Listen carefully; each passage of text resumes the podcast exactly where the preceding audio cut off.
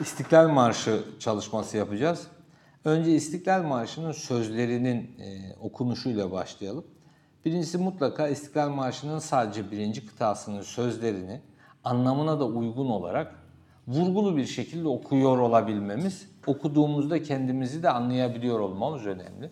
Bir de bu marşı okurken o hissi verebilmek için şiirin sözlerini o anlamda okumak lazım. Korkma, sönmez bu şafaklarda yüzen al sancak. Sanki sahnede şiir okuyormuş gibi. Sönmeden yurdumun üstünde tüten en son ocak. Ve devamı. Şimdi gelelim bir de, tabi bu çok önemli bir kısım aslında yani devamı dedim. Birinci kıtanın bu şekilde anlamlı tonlamalarıyla okunması çok önemli. Sonra kendinizi kaydedip dinleyin ki acaba gerçekten etkili okumuş muyum, dediklerim anlaşılıyor mu? Ve bunu bir başkasına da dinletin.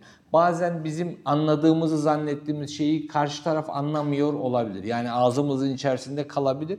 Şarkı söylerken en önemli kriter açıklık ve anlaşılırlık. Yani kelimelerin belirgin olması önemli. Bu da bizim ağzımızın büyük hareketler yapması, çok içine kapanık olmaması.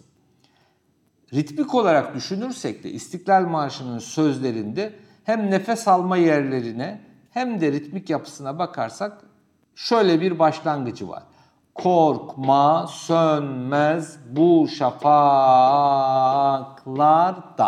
Daha dedikten sonra nefes alacağız.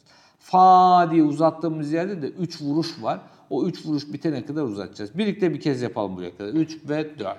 Korkma.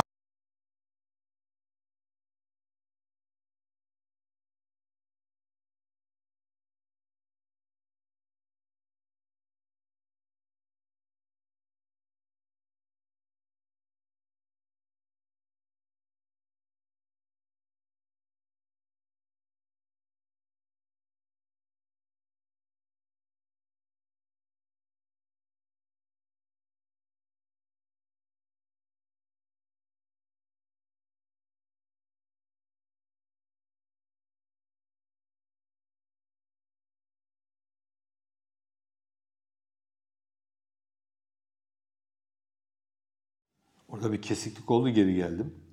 Ee, her harfi, her kelimeyi belirterek okumamız çok önemli. Bir kez daha yapıyorum. Ee, özellikle ağzımızın hareket etmesine, anlaşılır olmamıza yani e, özellikle haberlerde sunucuların söylediklerini anlamazsak haberi de anlayamayız. Onlar o yüzden diksiyon konusunda tecrübeli insanlardır. Biz de İstiklal Marşı ve şarkı konusunda diksiyonumuzun gelişmiş olmasıyla puan kazanacağız. Alalım birinci bölümü tekrar. 3, 4. Korkma sönmez bu şafaklarda. Devamında yüzende zen hecesinde iki nota var. O yüzden oradaki e'yi biraz uzatarak okuyorum. Yüzen al sancak. 3, 4. Yüzen al sancak. Buradaki e'de de yana doğru yatık, yayık daha doğrusu olmamalı yüzen diye gelmemeli. Biraz daha kapalı olmalı. Yüzen al sancak. Devamında da sönmeden var. Sönmeden de üçleme denilen bir ritmik yapı var. N ve M harfleri de biraz e, burun problemi de varsa sövvede gibi duyulabilir. O yüzden net anlaşılması önemli. Sönmeden yu, sönmeden burayı da vurgulu okumanın faydalı olacağını düşünüyorum. Ritmik yapısıyla beraber şöyle. Sönmeden yurdumun üstünde, üstünde, üstünde değil. Bir de U derken biraz daha dudak kaslarımızı hareket ettirelim. 3, 4. Sönmeden yurdumun üstünde. Son kez 3 ve 4. Sönmeden yurdumun üstünde.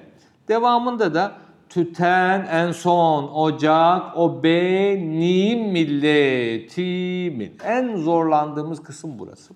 Tüten en son ocak kelimeleri ulama ile başka şeylere dönüşebiliyorlar, dönüşmemeliler. Tüten en son vurgular da ikinci hecede. Tüten en son ocak. Bir de ocak o benim milletimin diye devam ediyor. Aslında şiir olarak düşünürsek şu anda e, sönmeden yurdumun üstünde tüten en son ocak diyeceğiz. Tüten en son ocak. Sonra da o benim milletimin kısmı var. Burada ocağa Kobe'ye dönüşüyor bu. Kobe olmasın, ocak o benim olsun.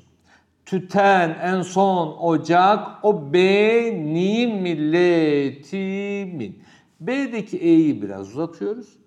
Nim milletimin derken de i'yi biraz uzatıyoruz. Nim milletimin olacak. Orada iki nota olduğu için.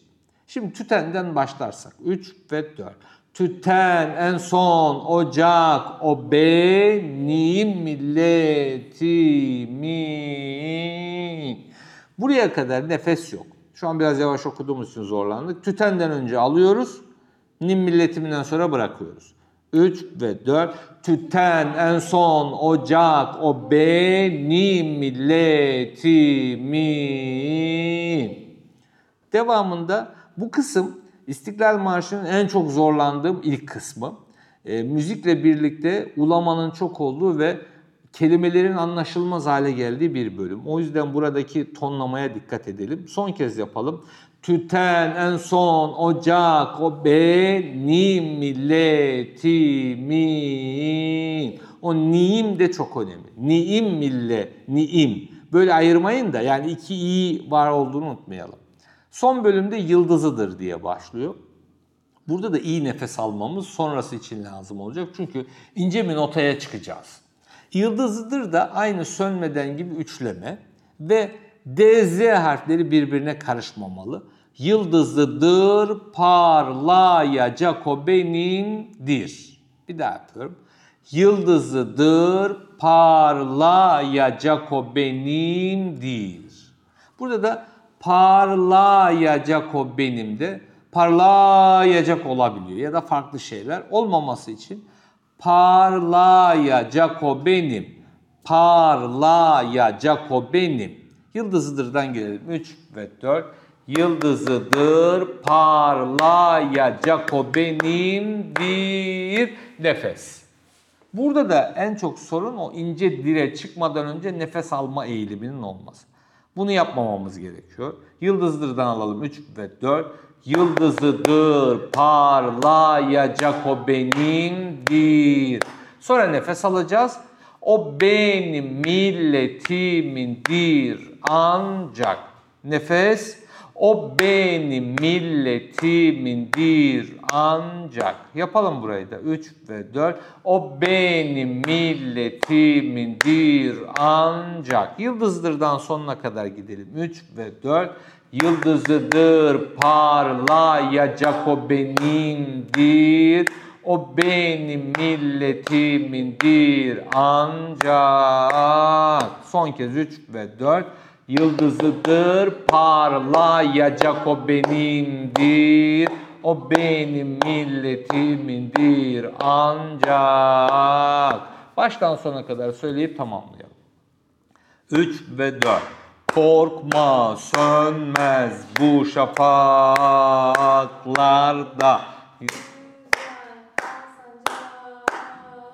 Sönmeden yurdumun üstünde tüten en son ocak o benim milletimin yıldızıdır parla.